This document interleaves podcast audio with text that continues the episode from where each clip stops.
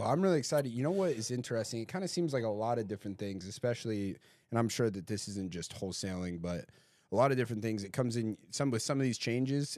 You get that result you're saying where at first, when you first implement these, you're going to end up losing money, whether it's changing the your uh, the way you're running your sales team or whether it's like putting in new marketing. Mm-hmm. Like when we were shifting from cold calling to the inbound marketing, it's like, okay, we got to pay a fuck ton of money for this. And like, we're not going to realize that right away. Yeah. Get on your feet and make some noise. It's time to rise up and join the rebellion with Tyson Smith. Welcome, everybody, to episode twenty or twenty-one of The Rebellion. I'm your host, Tyson Smith, and today I have on Rhen Bartlett. Uh, guys, Rhen, I so first I want to tell a story of, of how we found out about him. Um, I had been seeing your videos. I, I can't remember how, I, whether it came up on my Explore page or something, but I saw your videos of you pitching innovation. Yeah. And we and I was like, holy shit, this is really good. And it's funny because at the same time uh, is when I was like starting to use Twitter. Like, yeah. I'm trying to get more into Twitter. I don't know if you've seen, but um, a lot of people are. Well, dude, it's coming I, back. Yeah, it's coming back. And and look, I, I hear, you know, that people are getting a lot of business from it. So I'm interested. I want to check that out. But anyway, I was talking about Novations on Twitter, and then people were asking me, oh, who have you learned from? And then, like, I'm kind of trying to think of everybody. And I was, like, including your name in it, too, because I was like, damn, dude. I mean, I saw him do his pitch. Like, yeah. And I immediately saw, I was like, that's good. Let's implement this. And our people loved it. Yeah. And then I started seeing ads or or videos, more videos from you. I don't know if they were ads or not. But basically, hey, you know. Trigger that Instagram yeah, algorithm, didn't yeah, you? Yeah, yeah. Something like, hey, uh, you know, if you are, a, you know, something cracking twenty million dollars a year. Yeah. That was the number. And I was like, holy shit. Yeah. Because before I saw that, I had this belief that the most anybody was doing was ten million a year. Yeah. There, there's a lot of people out there doing. There's there's some big companies out there that do twenty thousand transactions um, plus a year. So twenty million is, isn't isn't that much. See, that, that that's what's crazy is is this with especially with wholesaling, and I'm sure with all things. There really are levels to this shit. Like, yeah, there's levels. Like, I remember when I got into it, I was like, hey, man, I, you know, if I could make ten thousand dollars a month, I could do one deal a month. Yeah. I'd be sitting pretty. Bro, I remember the first, like, professional job I ever interviewed for. The the starting salary was sixty thousand dollars a year. I was a bartender at the time. And I was like, and I made decent money, but, you know, the hours sucked, people suck, right, or whatever, the lifestyle sucks. And uh, I was like sixty-four thousand dollars, and I was like thinking about the new car I could buy, and I could like get my own apartment and get my crappy roommates out. And uh, but now like that's nothing, you know. It's crazy. So, it is crazy. Um, but yeah, look, dude, I saw um, I saw this. It changed my my uh, um, kind of temperature of money. I was like, dude, all right, I'm shooting them, you know, do a million dollars a month. I hear that you're over here doing two. Mm-hmm. I was like, I got to figure that out. And so, um, you know, we got hooked up with you, and I really, so we've been doing this, uh, just to let everybody know, we've had, um, I think like maybe two meetings. Yeah, I think two. But uh, so far, kind of your process has been, number one, we need to look at your business, right? Mm-hmm. We needed to look into the past and kind of see what we had been doing. And then you immediately looked and identified some key things like, okay, here's step number one, we need to change this. Like we need to drive yep. this number. Yep. And, um, I, I really like like how analytical you are. Like sure. everything is just like, dude, it's, the, the numbers don't lie. Yeah, and it's funny you say that because I'm not analytical at all. I'm not a math guy, but I've just learned through trial and error how to how to forecast things and how to look at things differently because it, it's all a math problem, right? Even sales, like you make one hundred phone calls, you connect with thirty people, twenty-eight percent of those people on average you can turn into an appointment, and then you close twenty percent of those. And then it just waterfalls down. So you have to figure out what the primary drivers of revenue are. There's one main widget in a wholesaling company that that I focus on the most, and that's average profit per deal. Right. Right. And from there, it kind of goes up. You're reverse engineering and reverse quantifying how you got there. And so, and there's just a step-up system that we use called a K P I Manufacturing Line, which you guys seen, and you can quickly identify, hey, if you can improve this five percent, everything moves, right. right? And I think we've seen with you, I think like with one of your metrics, we improved it ten percent, and now you have to generate half the amount of leads. Mm-hmm. Same amount of revenue, half the amount of leads, which cuts your marketing expense, which is our one of our biggest expenses in the wholesaling business, in half. And effectively that drops to the bottom line. And then you can start just making small tweaks, a percent here, a percent here, a percent here. So, you know, when you're running models like that, one plus one does not equal two. Right. Yeah. There's a whole bunch of algebra involved. In, in and I don't things. do algebra. Well, hey, I mean, here's the thing is, is I really like it. I like how uh, um, the way the, the entire thing is forecasted and reverse engineered. It's like, hey, yeah. if here's the goal, and based on what your numbers are here, here's the levers that need to change, and we'll get there. You're only two calls in. Just wait. Yeah.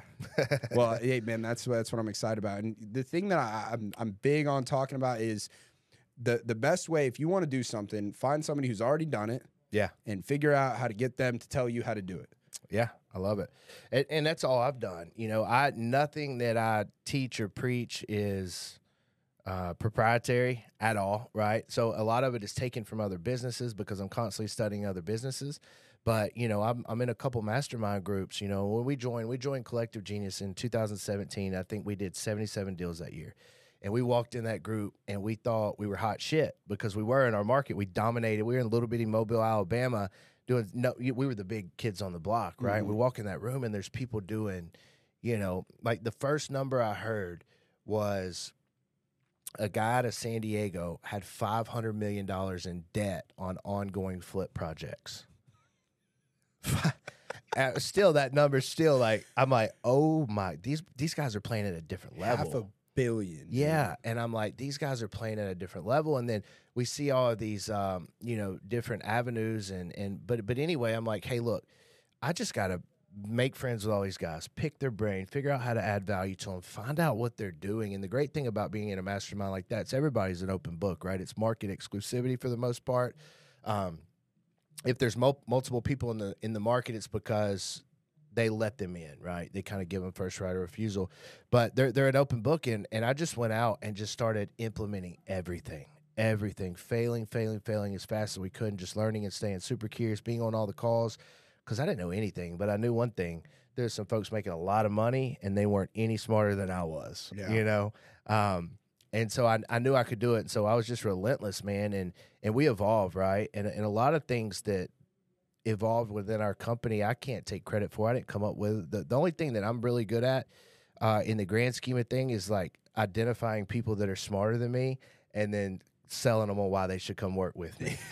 You know, uh, even like that K P I manufacturing facility, like that idea was fabricated by uh, my former director of marketing. He was like, hey, we can actually just make a spreadsheet that forecasts out exactly what. And then once we looked at it, we're like, whoa, there's some things here that, hey, what if you just fat finger this and change it from fifty percent to sixty percent? What does that do to the top line revenue? And then you just get curious and start playing around mm-hmm. with it and see what happens. And then you can identify areas of improvement. Yeah.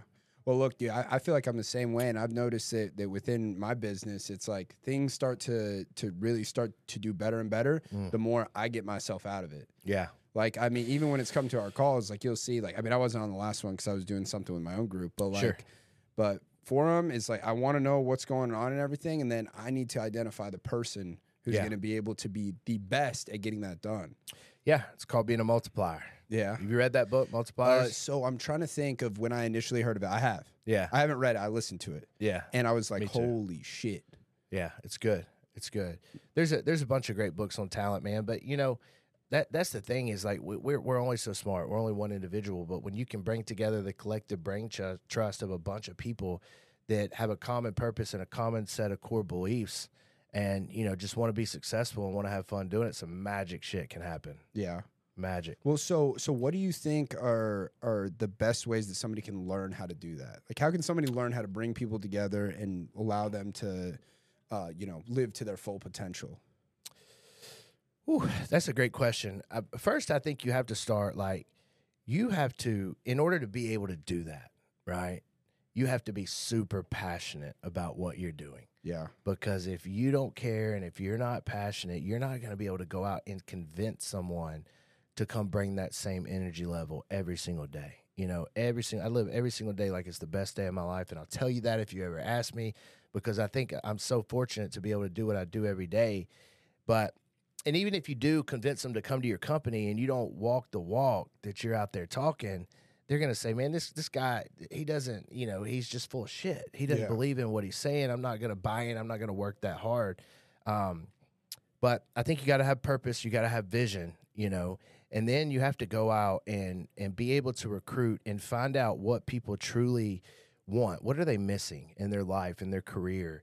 And then offer an opportunity for them to fulfill that alongside you inside your company. Yeah. You know, I'll give you a great example. Like uh, we don't, we try not to hire people that are unemployed, right? I want to hire people that are crushing it, people that are A players elsewhere. I don't want people applying to my WiseHire ads, even though I keep them running all the time, because you can pick up some good talent like that, people changing seasons or relocating or things like that, whatever. Maybe they feel like they've hit a dead end in their current career, but I want to go headhunt people, right? Yeah.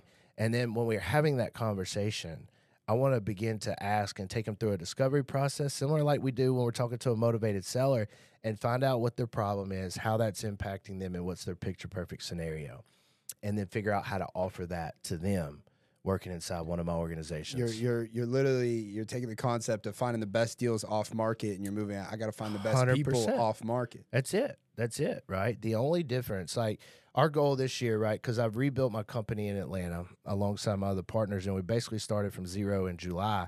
We our goal is to get it to the end of the year by a million dollars a month. And they come and they're like, Rhen, how do we do this? How do we do this? I'm like, it's very simple. It's two things, time and people. That's it. Like all the other stuff that we know how to send direct mail. Everybody else knows how to send direct mail. We know how to work a sales process. We know how to get and uh, articulate Salesforce the way that we need it to be articulated. So does everybody else, right? But I'll go from zero to a million dollars a month in revenue in a metro market that most people can't do fifty thousand dollars a month, and they want to know why. It's very simple. I can recruit better people than you, right? So I think uh, I think maybe I hold um, business very in parallels with, with sports, right? So think about if you're building a championship like the, the Phoenix Suns, what did they just go out and do?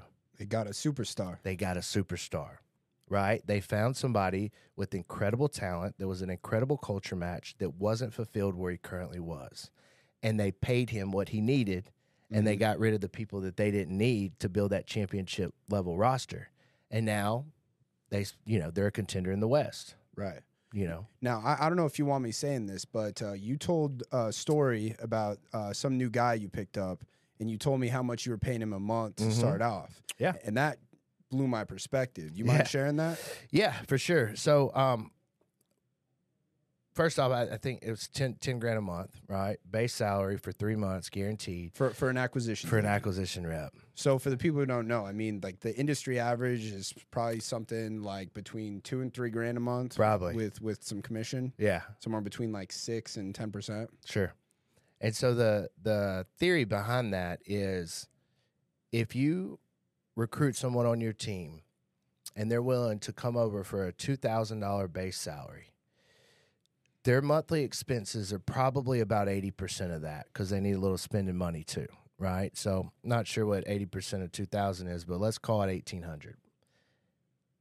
The level of professionalism and grit and tenacity, the, dip, the, the, the, the, the distance of separation between someone whose base salary requirements, their, their floor for what their expenses are is eighteen hundred dollars versus someone who is eight thousand dollars. It's a big gap. How they show up every day. They know how to go out and make money, because they went out and achieved enough income to where they could raise their expenses that's up. That's their expectation. That's their expectation, right? And so they they have to, like, their wife will divorce them if they don't continue to make eight thousand dollars a month. Think about it. They probably have a two thousand or three thousand dollar mortgage. So this elite A player's mortgage is more than the dude who requires a two thousand dollars a month mm-hmm. base salary. Not to mention that his wife probably drives a Benz. He probably drives a new Chevrolet truck. And his kids are probably in private school. He has got to produce. If he doesn't, he's getting a divorce. That's a different level of accountability versus, hey, if I don't make two grand, I don't have money to go out drinking this weekend. Yeah. You know what I mean? They're going to bring a different level of experience, of professionalism, and um, of work ethic. And, you know, and when you look at it, if you divide – Uh, ten thousand dollars by the number of days in the month, I don't know, th- depending on the number of days, let's call it an average of three hundred fifty dollars. You pay more than that for a lead. Right. three hundred fifty dollars a day. And then we just set the expectation and tell the guy, hey, look, I am very uncomfortable paying you ten thousand dollars a month. It's three hundred fifty dollars a day. I've never paid anyone that before. Makes me uncomfortable, but I'm going to take a shot because I believe in you. Here's the expectation. You're going to be the first one here, the last one to leave. You better make more phone calls than anyone, and you better get a couple contracts in your first month. In fact, you better have three. And if you don't, this partnership just won't work out.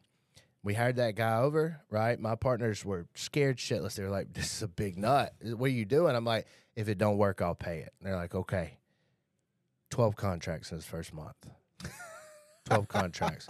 Assuming fifty percent of them close, right, at a twenty K clip, that's one hundred twenty thousand dollars. Is that like a ten X return? That's a damn good investment, Rhen. Yeah, damn good investment. And now I have a leader in my company, and I have ten of them now, right, because that was number one. I have ten of them, and they all lift each other up, and they're all competitive. And that's the thing that I'm thinking is that I, if I know if I bring on another superstar in my current organization, it's only going to lift up the exactly. other guys that I got who yep. are already killing it. Rising tides raise all ships. Yep. Man, I, I think that's super cool. I, I'm telling you, I, like it changed my perspective because I was like, everything you're saying, it makes so much more sense. And you know what I love is I don't fucking want somebody here on my team who is is exactly like you said. They're trying to make enough money so they can go out drinking. Yeah. I don't want that guy. Yeah. Like that guy can fuck off. Like I'm trying to build a team of like fucking like stallions. Like not not that. I don't even want people that drink. No, me neither. You know what I mean? Like I, I don't drink it as a personal reason, and nothing against people that do. But dude, I saw this Instagram video. I'm gonna show it to you. And the guy, um, you you may have seen it, and he was like, uh, he was people were like, you know, he's like, what? People are like, you don't you don't drink, you don't drink socially, you don't drink at all. That's weird. He goes, your fucking poverty is weird. Your out of shape body, right? Your work ethic, that's weird. Me not drinking. That's not weird, buddy. Your poverty yeah. is weird. And I'm like, whoa, that's that hits. Wait, that I, hits. You got to show me. I want to see whoever this person yeah, is. Yeah, yeah, yeah. I'll show it to you when we're done. Well, hey, man, you know, I, I, I quit drinking maybe eight, nine months ago. Sure. And I just realized how much more of a fucking, like, dialed-in missile I am now. one hundred percent. I was saying I was saying in the last episode, bro, I got, like, N O S boosters on every yeah. single day. Like, yeah. my, my level of energy, tenacity, and just, like, aggressiveness about life mm-hmm. is just skyrocketing.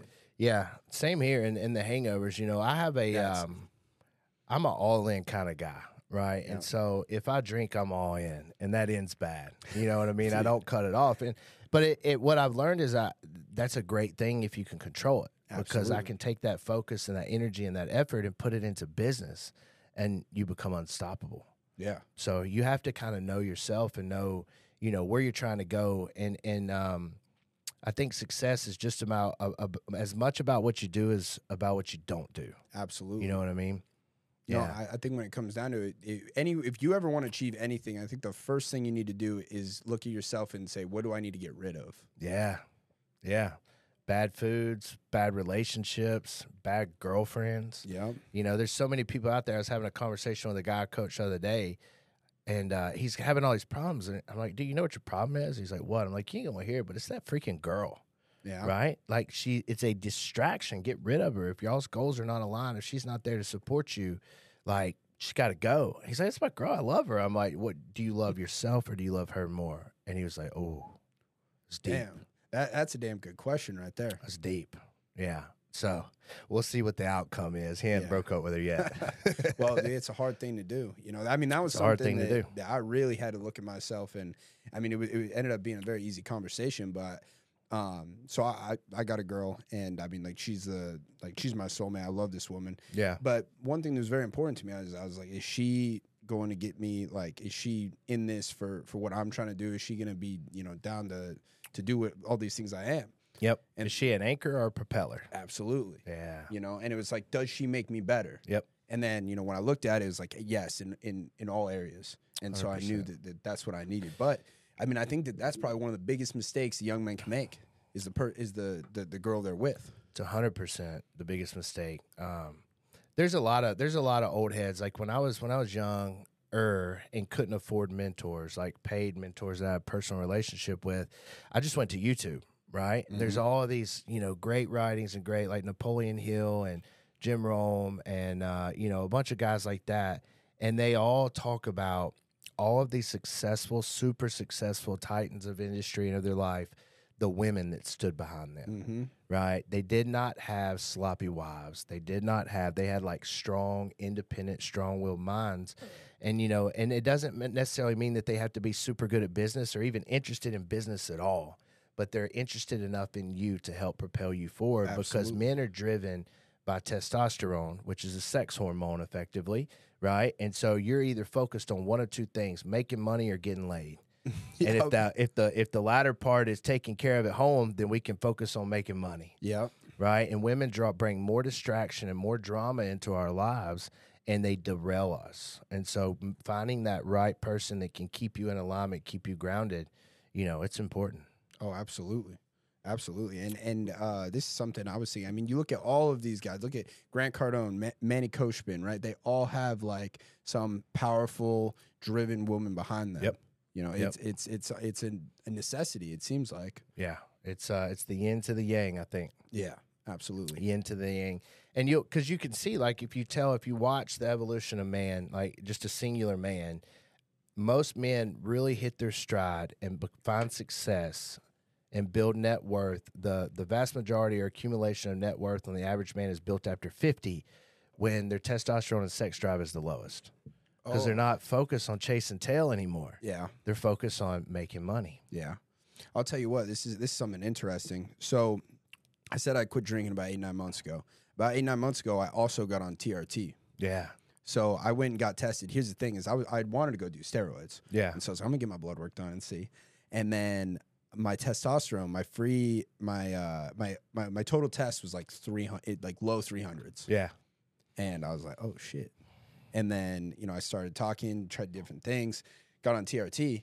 And all of a sudden at this time, I start like, I'm like, a lot of things I start taking seriously. I quit drinking. I was like, looked at my business and I was like, what, what the fuck am I doing here? Like, yeah. am, am I dicking around in the sandbox or am I really going to build something? Yeah. I started taking all my content, everything I was doing on that area, everything seriously. And like, my life has fucking exploded. Yep. Now, this is the exact same time when I, when I got on T R T and got my testosterone levels to where they need to be. Yeah. I'm not going to try to speak scientifically on that, but I have a pretty similar story. Like, dude, ten years ago, I was a drunk bartender, worthless, right? No career, no anything. And uh, I kind of stumbled into testosterone by accident. I, I wanted a girlfriend. Like, I was tired of, you know, only girls I could get were ugly chicks. And I was like, man, I got to, fuck, I got to do something to change this. So I was like, I'm going to the gym. I'm going to get in shape. So what it's going to take, right? I, you know, I can run, I can run game. But you got to look good because the yeah. girl I wanted, I wanted a dime, right? Couldn't get one. And uh, it's funny because my wife, like the first time I approached her, she was like, uh-uh. Didn't want nothing to do with me. And then I went and got swole. I went to the House of Pain and got it in. And look where we are now. But I went to the gym, was struggling in the gym. One of my buddies was like jacked. He's like, bro, you got to get on steroids. And I'm like, steroids? He's like, yeah. I'm like, he's like, it'll change everything. He was like, yeah, look at you. You're a pussy. You're a shrimp. And I was like, I took that to heart, and I was like, yeah, steroids. So I went and done some research, and I was like, man, like these, this ain't, this ain't cool. And then my mom was like, if you, you know, I was telling her about it, and she was like, well, I know somebody, and they went to the doctor, and the doctor gave it to them, and I was like, sounds like a better path, maybe. Mm-hmm. So I went to the doctor, got it checked, like two fifty-six, two fifty-six. I was twenty-six years old. So, and what a lot of people I think need to understand is you're a product of your hormones. Right. Right. It's what makes up the chemistry of your body. It's what drives your brain, your ambition, you know, your all this stuff. And so I, I'm a firm believer that, you know, and just magically, right, I got my, my testosterone levels right, started looking good, started feeling good, met a hot or, you know, got the hot chick to be interested in me. And my career took off, you know, from from bartender to whatever you want to call me now. um, but I've I've went even deeper recently, right? Went even deeper, you know. I hired a uh, concierge physician who has a, a specialty in regenerative medicine, and we're doing the whole blood screen and um, genealogy testing, and and and working with some peptides and just just some stuff. Like my goal is to be superhuman. I'm you know, with you, dude. My goal is to be superhuman because if if I don't get tired, I'm going to outwork you. Absolutely. I'm going to stay more focused. I'm going to be more mentally alert. And the problem with, with today's medicine is you go to the doctor, they just try to fix you. I never want to be broke. Yeah. You know, and I look at guys that are big into this, like Grant Cardone. Like, go find a picture of Grant Cardone like six years ago. He looked like shit. Yeah. And then I researched, hey, what's he doing? And then I'm like, all right, I'm gonna do that. Yeah. Have you all seen right? the interview with uh, that guy, the the ten X Health guy? I believe it was with yeah, Ryan Gary Pineda. Gary Brecka. Yeah. yeah, yeah, yeah, yeah, yeah, dude. I, I started yep. looking at that. I was like, holy shit. Yeah, it's a game changer. Obviously, it takes some resources to oh, be able to do that. Yeah, you know. But, but hey, that's why I'm doing here's, this. Shit. Here's the question: going back to not drinking, how much? What was your bar tab a month? Oh. Fuck, dude. I mean, we're going out to Old Town. I'm dropping a couple thousand dollars every weekend on a table and exactly. stuff like that. Yeah, it's a couple thousand dollars to be the superhuman max. Yeah. Right? So there you go. You can't afford it. You can't afford it. It's just not a priority. Right. What, what sacrifice are you are you willing to make to get there? Yep. Yep. Hey, can you guys tell why why this is a guy I wanted uh, to come and fucking change us up, dude? Look at it. Just on, on all accounts, bro. Fucking two million dollars a month. That's what we're getting to. And we want to become fucking superhuman. Superhuman. That's, that's right. what I'm talking about, that's man. Right. And good people, too. Right? Absolutely. Good people. Got to be a blessing to the people. And the more you can do that, it just all comes full yeah. circle. So did you uh, did you go to school out in Alabama? I tried. I, I never could get in. I went to the I went to attend the University of Alabama and flunked out of the junior college. Are you re for real? Yeah. Oh, yeah. Man. So I lived on campus for... Five years. Where at? Uh, on fifteenth. Well, I lived on fifteenth Street, and then I lived on twelfth Street, right across from Tutwiler, right behind the graveyard. Yeah, yeah. All my roommates went to college, right? But I just, I was, I was a lazy piece of yeah, shit. Yeah, it's a pretty good way to do it, though. Yeah, yeah. I'll tell you what. I mean, I, I went to school there, and I didn't really spend too much time actually in the classroom. I, like, I, I went through all four years, and uh, I got a system dialed in. Yeah. Where didn't go to class ever unless I had to go and take a test, you know, that day, yeah. or whatever it was. And uh, I had this buddy, um, his name's Ray. He's one of my still, you know, really good friends, and and uh, we pretty much had every single class together. And we just we just figured out the system of like, all right, we'll figure out what's on the test, and then instead of going to class, we'll just post up in our fraternity study room and figure out whatever we need to. Yeah. Learn it then. Yeah. And then we'll, we can have more time for fucking off and drinking and. Yeah. So you you hacked it a little better than me. I went I went to Shelton State and did just enough to get. Uh, enough credits to transfer to Alabama, got a Pell Grant, enrolled in Alabama, never went to class one time, spent all my Pell Grant money on alcohol. Oh, you're over at you're over at Galette's, man. Over at Galette's, Copper Top, you know, yeah, hammering it down. So just priorities out of line. Well, hey, you know what? I look back and uh, you know, I'm I'm I'm thankful for that time. Yeah. Because it was a ton of fun, man. Sure. And like, you know, it was great, whatever, but the shit that I'm doing now is a million times more fun. Yeah, a million times more fun. I'm I'm thankful for that time too because you know I come from a very dark place, uh, you know, uh, the hood, some might say, and it exposed me to like rich people. Yeah, right. Like I, you know, I didn't know anybody that drove a Mercedes until I got a roommate who did, and I'm like, how the hell you get that? My parents bought it. Who, what do your parents do? You know, real estate. Oh, real estate, really. So, you know, just being exposed to a different class of wealth, getting out of that neighborhood that I was in, I just didn't know it existed. Like, you see it on T V, but mm-hmm. knowing somebody, you know, that lives in a six thousand square foot house, I'm like, what's that like? Right. You know, what's it like to drive that car? That's different. Yeah. Yeah. Well, so, dude, I feel like with all things, like, I mean, we're talking about, you know, when I first started wholesaling, I'm like, oh, I want to be around, I want to make ten thousand dollars a month. Yeah. But the thing is, then I got around all these other guys. And I'm seeing like, dude, everybody's making way more money than that. Yeah. And then, you know, now, like, I'm just like, I keep wanting to level up. But it's because I keep getting exposed to other people. Yeah. Right? Yeah. Like, now I'm being able to sit next to, to people like you. And it's like, it just, uh, my, my financial thermometer just, you know, keeps going up and up and up and up. Yeah. I, I, that's a great point. That just happened to me. Uh, I went down to Mexico uh, with two guys that are in Collective Genius. We stayed in a house. We brought our family in.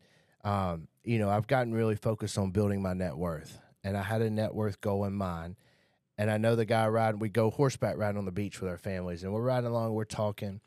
And I asked him, I said, man, can I ask you a personal question? He's like, yeah. I'm like, what's your net worth?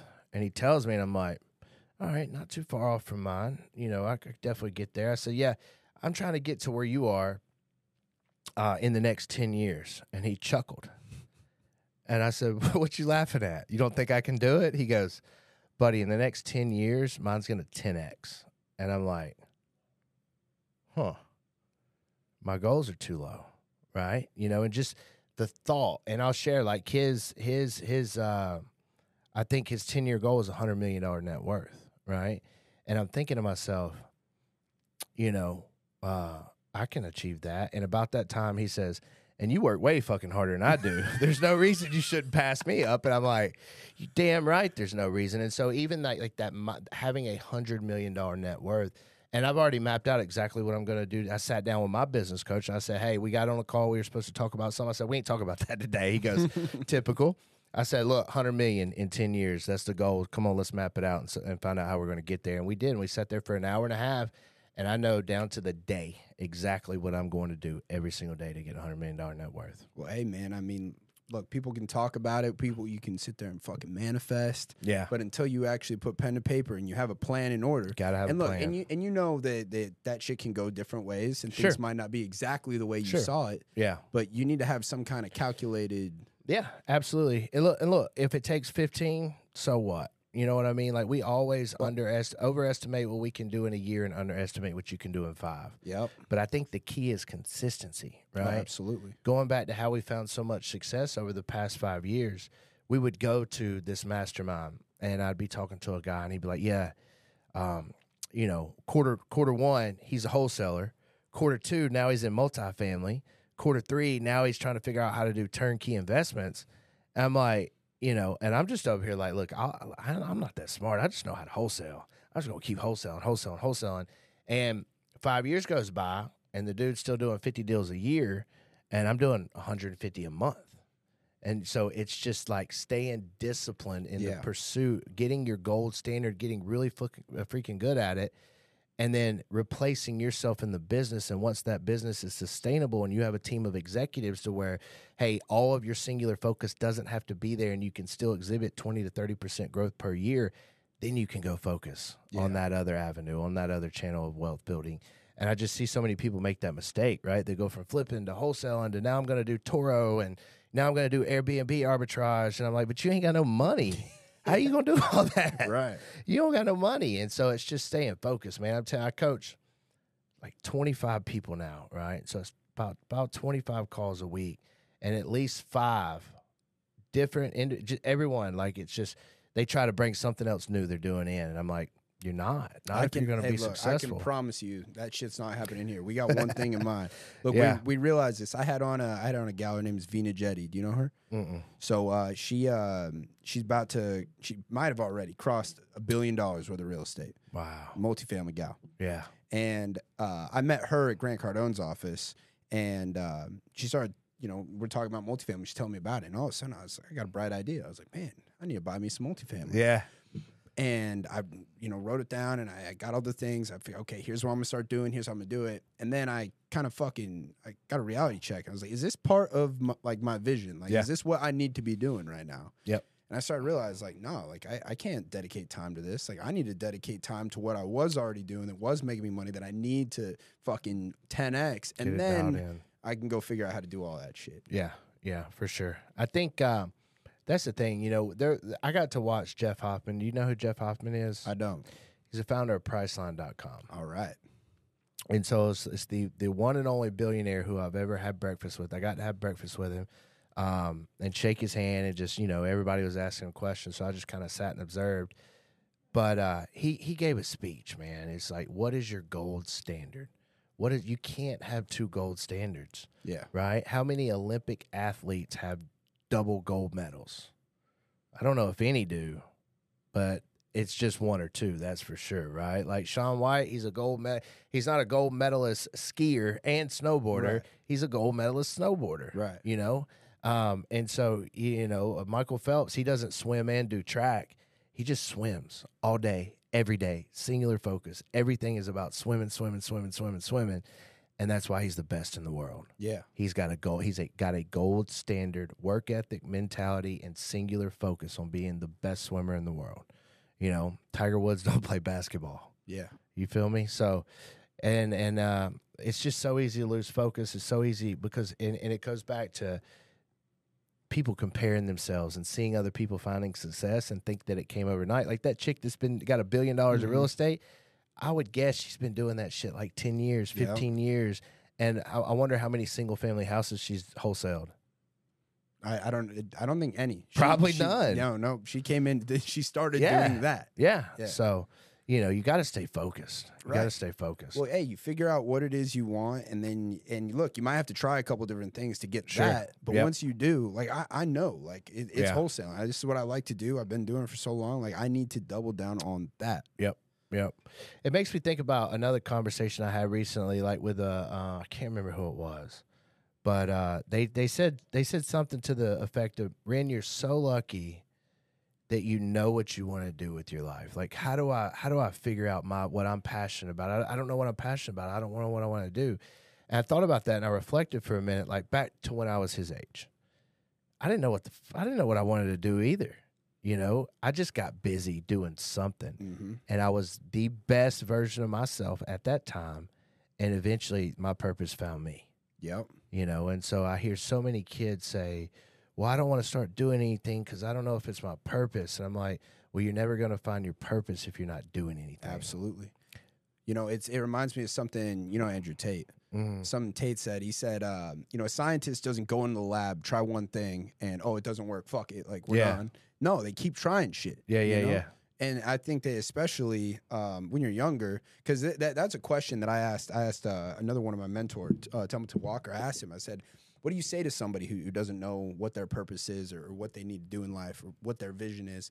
He's like, you got to go try a bunch of shit, see what you yeah. like. Yeah. Right? Now, now that doesn't mean that you fucking, you know, you start wholesaling and then, you, you know, that works out for you. And now all of a sudden you're trying fucking drop shipping or moving all over the place. Sure. But, you know, you got to go out there and try different things. Yeah. Yeah. And I say, like, you'll know what it is, like your true purpose, when something happens, when you're out there being busy and it just like brings a tear to your eye. Yeah. You know, whether it's, uh, you know, helping someone build their business, you know, giving them advice on how to be successful, and they come back and they're super successful and it like emotionally moves you, or, you know, just something like that. Like, you're going to know when it hits you. It's going to be like the Holy Ghost slapping you in the face. You're going to be like, whoa, that was cool. Yeah. And then if you can wake up and do that every single day, man, there's nothing that'll be able to stop you, because then it's not work. Then, it, then it's so much fun. Right. Well, I do that. And that's what I've been trying to explain to people. Like, uh, so like for us, we were talking, we have a, we have a, a standard that if we, we meet that, then we don't work Saturdays. Right. Mm-hmm. Earn your and, Saturdays. Absolutely. And so, and, uh, it was cool. I was talking to some other people and, and they're like, oh man, that sucks. You have to work today or whatever. And I'm like, bro, what the fuck are you talking about, bro? Like I, like I, I'm so past the point in my life where it's like, oh no, I have to work. It's like, I, yeah. I get to work. Like exactly. the shit that I get to do, like, bro, I, I fucking have envisioned this a long time ago, where I was like, here's what the fuck I want to be doing every day. I want to be fucking, um, you know, I got fucking Jonathan. He full time. We're out there busting out content. That shit I love to do. Yeah. I'm fucking making deals happen. Like, I'm turned into the motherfucker that I wanted to be. Sure. I built this guy in my fucking yeah. imagination, and now it's real. Like yeah. I love doing this. It's an opportunity every single day. Yeah. So I was, I was listening to uh, David Goggins' new book on my drive home from Atlanta the other day.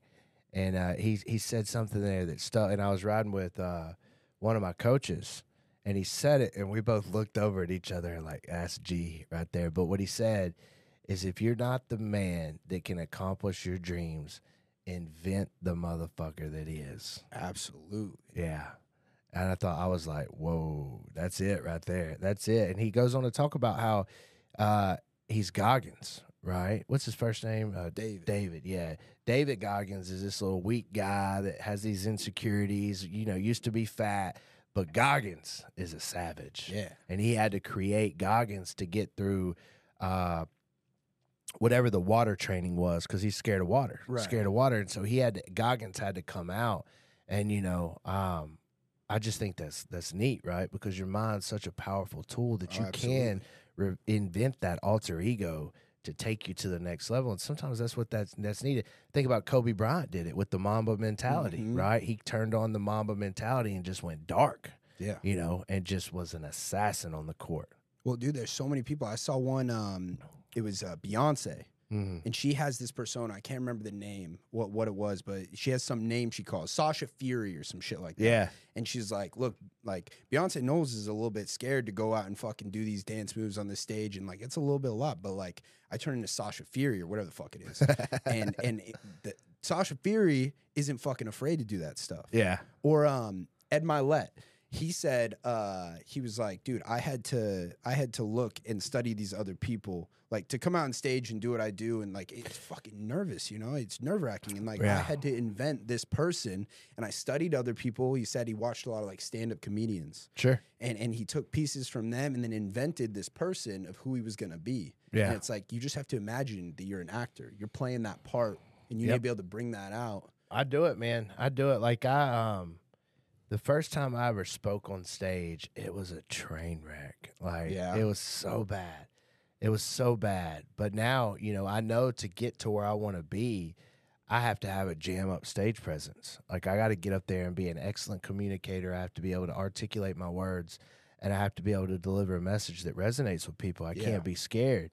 And, uh, you know, my coach told me, he was like, you ever seen that movie Gladiator? Oh, fuck. And I'm like, yeah, I've seen Gladiator. He goes, what does he do before Uh, they let all those beasts and all those people out? And I'm like, I, I don't know what you're talking about. He's like, go back and watch it. What he does is you see him, he bends down and he grabs the dirt. Mm-hmm. And that's him flipping that switch. Oh, really? He was like, figure out what your dirt grab is. Figure out how to flip that switch before you go on and go into character and just go crush. And uh, it's been pretty powerful. And I do it before I get on stage every single time, because other words, you know, I'm, I'm a wimp. I'm a weenie. I'm thinking about, you know, am I, am I going to say the wrong thing? Am I, you know, I start sweating and all that. But, man, you flip that switch and invent that guy that can. Mm-hmm. It's a game changer. Dude, I'm, I mean, I need to figure it out, because here's the thing. Like, I think people see me and, like, look, I do a lot of stuff. Like, I go on live and I got, you know, all the time, do I have hundreds of thousands of people watching me? But yeah. it's a whole fucking different story when it's in person, you're on stage like yeah. that. Oh, yeah. Bro, it reminds me of, I remember being in junior high. And, like, I was always, like, really extroverted. I was good at talking. I, you know, sure. I wasn't afraid to raise my hand, anything like that. But the first time I experienced this, it was in junior high. And uh, we went to this, one of these, like, co-working spaces. And it was for one of my business classes. And we had to go, like, pitch an idea. Yeah. And I remember just fucking shitting the bed. Like, I'm fucking standing up there with my paper and I'm like so shaky and I, yeah. couldn't, right, I couldn't even do it. And like, I remember my business teacher was like, what the fuck, bro? And I was like, holy fuck, I never want that to happen again. Yeah, yeah. And yeah. Uh, now like, I'm, I'm still trying to figure out ways, because like, you know, when I have to, like, I'm trying to think, like the last time I spoke on stage was at, was at a real estate event here. And uh, I was definitely pretty fucking nervous. When I got up there, I was able to turn it on and do sure. well, you know? Yeah. But like, I don't want to do well. I yeah. want to fucking crush. Yeah. You know? Yeah, for sure. I think, too, one of the things that I've noticed is, is I get, the more I know the material, right? Like, right now, I don't present on shit I don't know. Yeah. You know what I mean? Like, I don't get up there and try to talk about ideas that, like, everything, like, you're coming to my event tomorrow, everything that I'm going to say, I don't, the only reason I'm glancing at that screen is to see what the next bullet point is. I don't, I know it. Right. Yeah. And so I'm that confident in the material, but still there's there's an element of, of nervousness. You know, the number one fear in America is public speaking. I believe it. People yeah. are people are more scared of, of that than they are of death. Yeah. Yeah. But nobody nobody knows you're nervous, right? Nobody, you know, nobody cares as much as you do. Um, I think that's the thing. But, you know, when you look at super successful business people in general, they have all one thing in common. Good communication skills. That's it, right? They are able to coordinate action through communication, which drives towards a common goal. And if you can do that effectively, you're going to be able to accomplish whatever you want to accomplish. You have to be able to communicate well. And if you want to do it on a super high level, if you want to ascend to be one of these like celebrities like Grant Cardone, look how good, he, you know, Grant would not be where he is if he could not get on stage and rock it. Mm-hmm. You know, that's why he is who he is, is because he has that personality. And so it's a skill set that has to be developed. There's some people that are natural at it, you know, uh, some people like, you know, some people are good at swimming and some people sink like a rock. Yeah. You know, but um, I think the ability to effectively communicate your thoughts and ideas and your mission and your vision is what separates those who accomplish these incredible things and those that, you know, just can't figure out how to do it. Yeah. You know what? That's why I think everybody needs to learn how to sell. Yeah. Because, you know, at the baseline, learning how to sell is just learning how to be a good communicator. Yep. And I think starting there is great, because then that'll lead you to be able to communicate yeah. all things in your life just better. Yeah. Yeah. And going back to knowing it, right? Like, I train my sales team every day, five days a week. We don't train on Saturdays because I, I don't know, maybe I just don't feel like training on Saturdays. Like, I say, I'm going to give you all the day off, but honestly, I'm like, fuck, man, I just, it's Saturday, right? I got my hoodie on. But they asked me, like, I'm training a new guy right now, and he's like, dude, like, you're so smooth with this. How did, w- were you as bad as me when you started five years ago? And I'm like, bro, I was worse. He was like, well, how did you get so good? I pull out my sales process map. I said, hey, cover it up. Tell me the steps in the process. And he's like, um, number one, set the stage. And I'm like, see? You know, it's set the stage, build rapport, problem impact, picture perfect, transition, deal killers, four deal killers, transition, present, close the deal. When you know it that good, you don't have to think about what to say next. You're not stuttering. You're not, la, la, la, la. You just know it. It's muscle memory, yeah. You know? And so it's like tying your shoe. Do you ever think about the actual function of what you have to do to tie your shoe?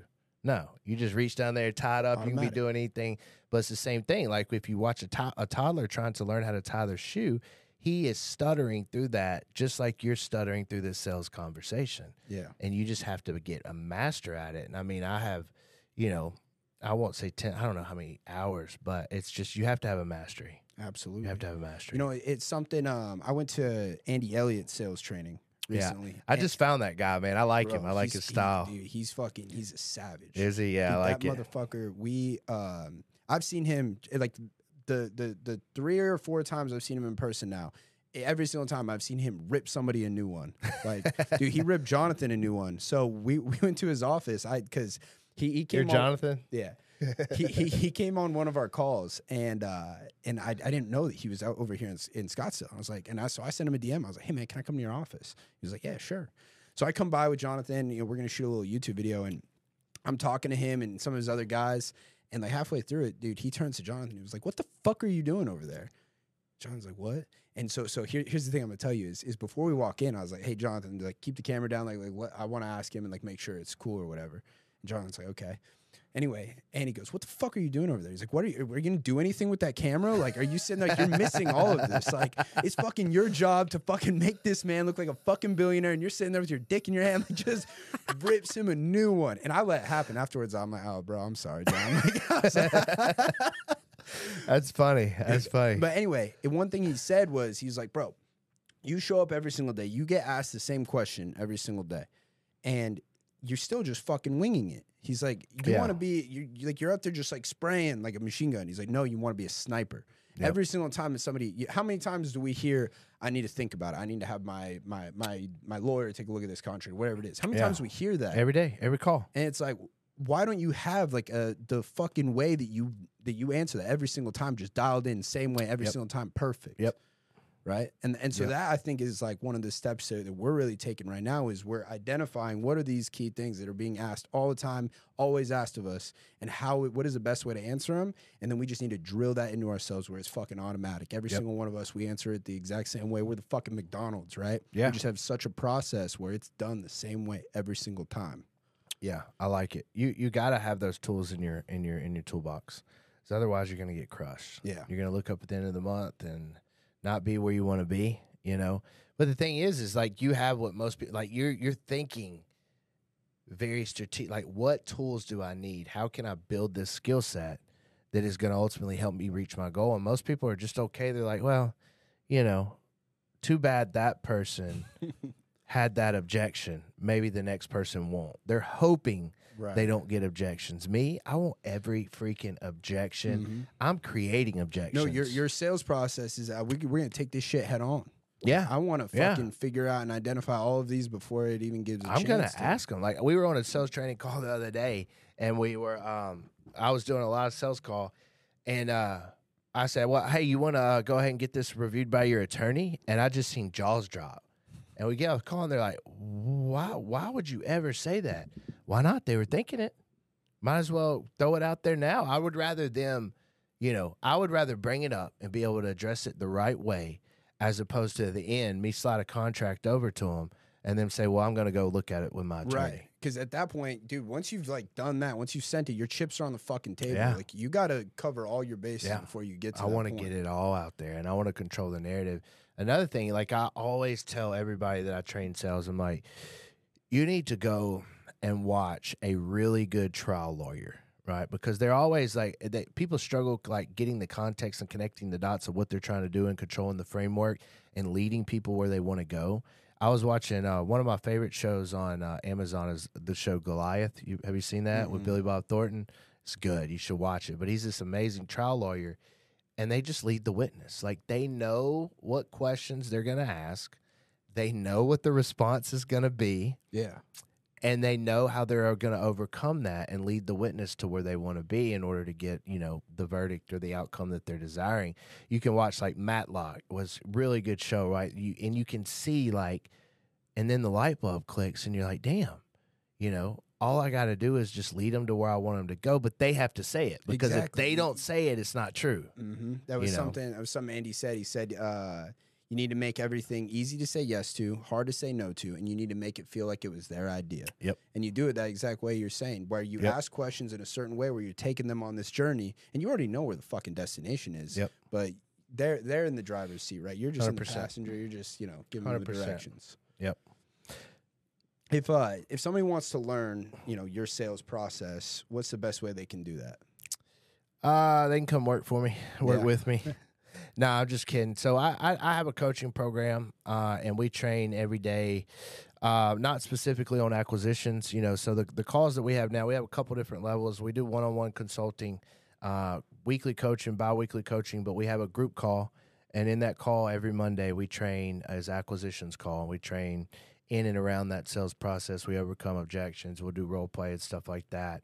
And then Tuesdays is title. Uh, people just bring their title problems. I have my director title on there. She just tells them what to do. It's a very valuable call. Uh, Wednesday is disposition. Same thing. Thursday, marketing. Friday, uh, recruiting. There you go. So all the core pillars of a wholesaling business, you know, my executives are training. It's either me or, or them. There's, I think there's a call going on right now, marketing. Yeah. Um, they're getting trained by people that are in the trenches, in the nitty-gritty. You know, there's a lot of coaches out here.